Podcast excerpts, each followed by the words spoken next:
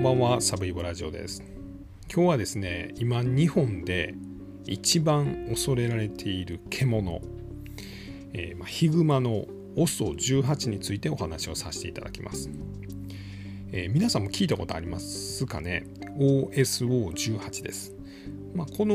ポッドキャストでも一回触れたことあると思うんですけれどもえー、まあ、ヒグマって今日本で住んでる野生生物の中で一番でかいと言われてます。まあこう体長ですね、まあ、いわゆる立ち上がった状態で、まあ、大きさは、まあ、2メーター以上ある個体も全然いると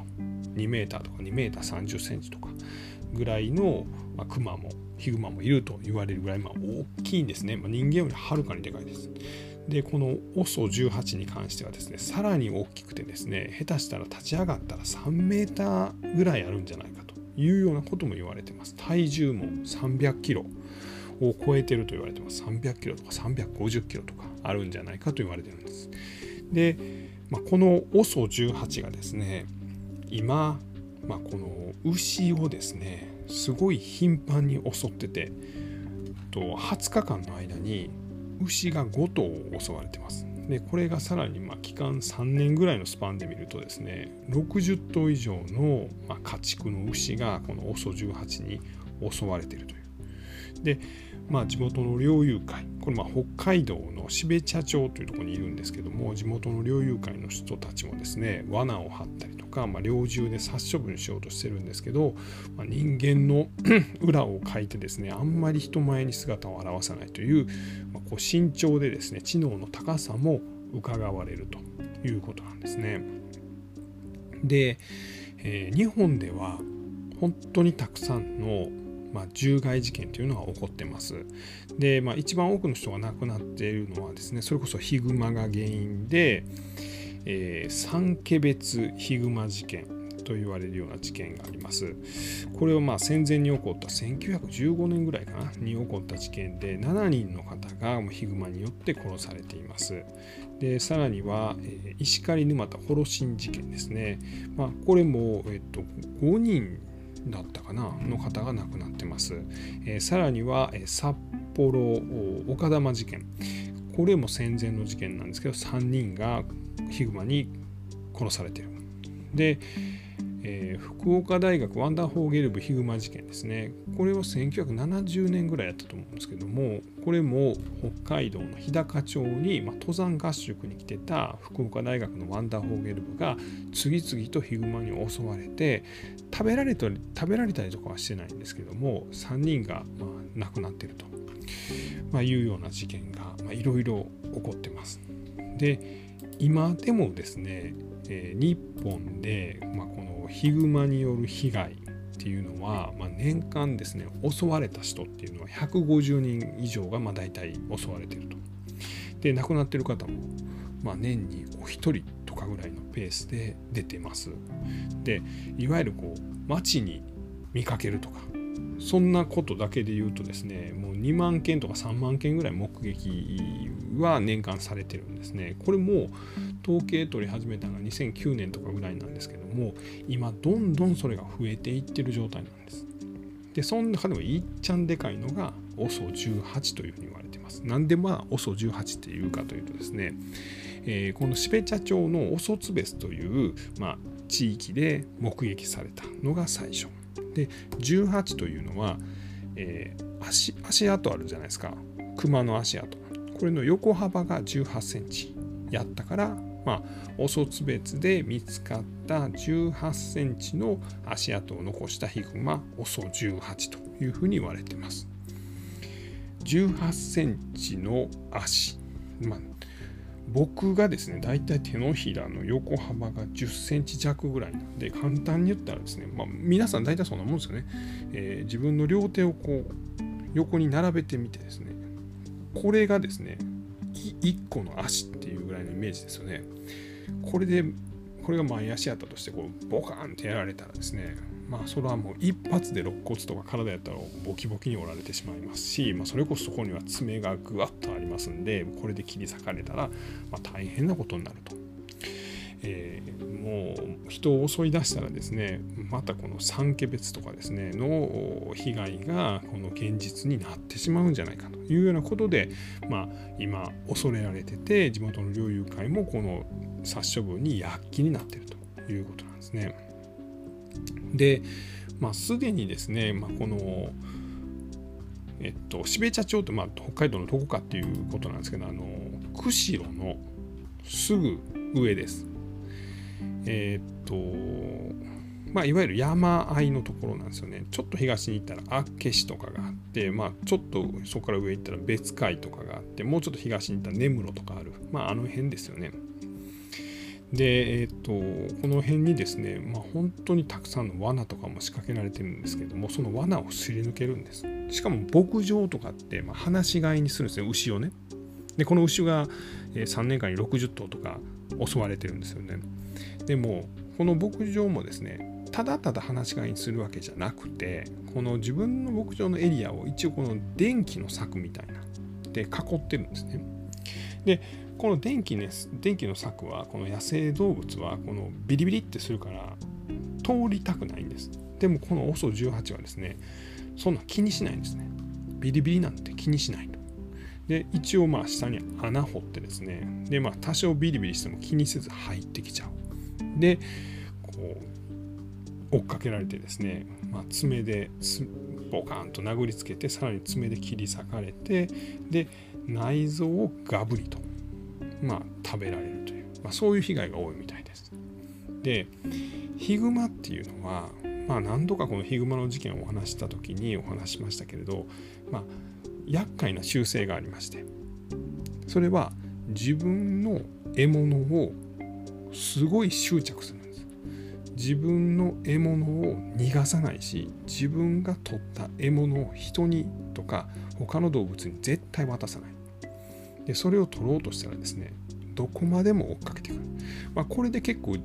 このヒグマの獣害事件っていうのは、えー、被害が拡大するんです。例えば、えー、家族がヒグマによって殺されて連れ去られてしまうと。でも人間はですねなんとかその遺体を取り戻そうとする。で取り戻して村に持って帰ってくるとそのえまあ、獲物として見てるんでその遺体に執着したヒグマがまた今度は村を襲ってですねそこで大暴れしてたくさんの人が亡くなるとかこれは福岡大学ワンダーホーゲルブ1970年ぐらいに起こった事件なんですけどこれはまあナップサックリュックの中に入った食べ物を執着します。で一回奪うんです。でも奪い返すんです人間が。ほんならそのナップサックにむちゃくちゃ執着してるからどこまでもこのワンダーフォーゲル部の学生を追っかけてくるんですね。で全速力で走ったらですね一瞬は人間勝てるんですけど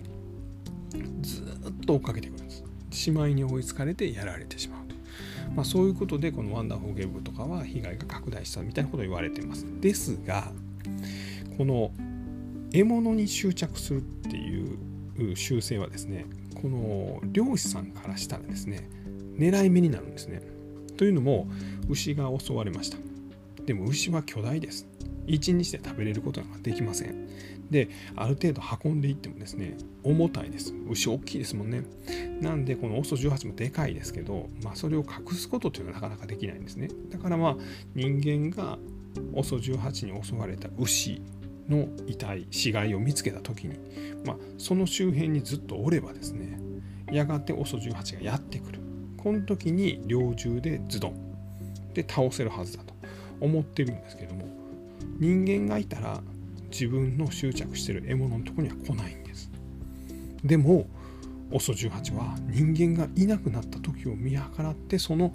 牛の死骸をまたどっかに運んじゃうという、まあ、これをですねまあ、忍者のような牛だと、まあ、いうことを地元の猟友会の漁師さんたちは言っているということです。でまあなかなかですね、まあ、捕まえることができない。で、まあ、こう慎重だと。でこう実際北海道新聞とか北海道テレビとかこう取材をしてるんですけども、えー、前の日にこの牛が襲われた牧場に行きました。で、ここで襲われたんですみたいな話を聞いてて、で、その牛の死骸はどこ行ったんですか？って記者さんが聞いたらですね、あれ？あれ昨日あったのに、え、なくなってる？みたいな。そんなんなんです。つまりその取材に記者が取材に来たそのちょっと前にですね OSO18 がその場に現れてですね、まあ、自分の獲物をまあどっかに運び去ってたと、まあ、もし記者が鉢合わせになってしまったらですね、まあ、記者も無事では済まなかったんじゃないかと、まあ、みたいなことは言われてます。で実際にですね、まあ、熊に襲われて、まあ、なんとか生き残った人っていうのが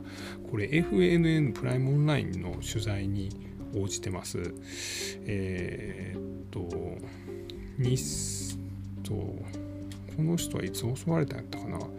？2021年の6月って言ってるか1年ぐらい前ですね。えー、っとこれはあの札幌の東区で襲われたそうなんです。まあ普通に会社に行こうと一致したら、まあ、住宅街ですよ。急にクマが背後からドーンとやられたらしいです。で人にぶつかられたとこのやられた人は思ったそうです。普通にまあ住宅街ですよ。写真とかも載ってるんですけど、えっ、ー、とあ周りに自然なんかないです。アスファルトで、えー、家が建ってる。で道がある。で車も片側1車線ぐらいのところ。で、え、歩道もある。まあ、そんなところを歩いてらっしゃったんですね。そしたらいきなり後ろから熊にドーンと叩かれたと。で一発目に叩かれた瞬間にもう肋骨がもう折れたのが分かったと。で、えー、っとあばら骨が6本折れたっていうことなんで、まあ、かなりの衝撃ですよね。でさらに悲劇はですね馬乗りになられてですね噛まれてるんですね。で全身100針以上縫われたということで、まあ、だから本当にもうなんとかこう命だけは助かったみたいなところなんです。この噛み傷。でこの爪による切り傷。これでまあ100箇所縫ったと。あごめんなさい。100箇所じゃない。100箇所は大変やな。100針以上縫ったと。まあいうことなんです。でまあこの襲われたクマはですねえー、っとまあオスだということで、まあ、比較的オスがですね、まあ、うろうろしがちなんですねこのヒグマっていうのは。で、まあ、結構住宅街まで今来ちゃってるんで、えー、まあもちろん殺処分も含めですねまあこのいろいろ対策は練られてるんですがその、まあ、全部殺すわけじゃなくてですねまあこの人間もいろいろちょっと考えてですねこの人間を、まあ、怖がるその教育をするんです。これをですね学習法獣というんです。えー、例えばですね、えーと、月のワグマこれ本州にいますけれども、えー、これをまあ捕獲します例えばちっちゃい子供がですね、あのー、一人でなんかこうまあ、母グマからはぐれて迷子になっているのを、まあ、捕獲します。そんなんも麻酔銃で捕獲するんですよね。で、まあ、これを殺処分してしまうこともできるんですけれども、まあ、一応個体を守らなあかんという部分もあるのでこう人里に近づいたら怖いでというのを、まあ、教えてですねで山の奥に放つこれを学習放獣というんですけれども、えー、実は去年かな一昨年か2020年の11月にこの学習放獣したのにその月のワグマがですね、えー、神奈川県の伊勢崎市の住宅街に現れてしまってでこれ体長が140センチぐらいで体重110キロぐらいだったので、まあ、結構大きいんですね月のワグマにしたら。でまあ仕方なくですね、まあ、一時捕獲をして、まあ、その後、えー、殺処分したと。いうようなことがありました。なので、まあ、結果的にまあ何が原因かというとやっぱこう今市街地がどんどん広がっていってでまあこうあのクマの個体も増えてきてるのでこの餌がなくなってこう町に降りてきてで人間の食べるものの味を覚えてしまうとですね、まあ、もしくは農作物の味を覚えてしまうもしくは家畜に手をかけてその味を覚えてしまうとですねまた必ずやってくるんですね。なのでこれって対策って現状打ちようがない、まあ、とにかく殺処分し続けるしかないんですけれども、まあ、まあできたら何事もないようになってほしいんですがまた近々ですねこのヒグマとかツキノワグマによってですねこの人が亡くなってしまうというような事件が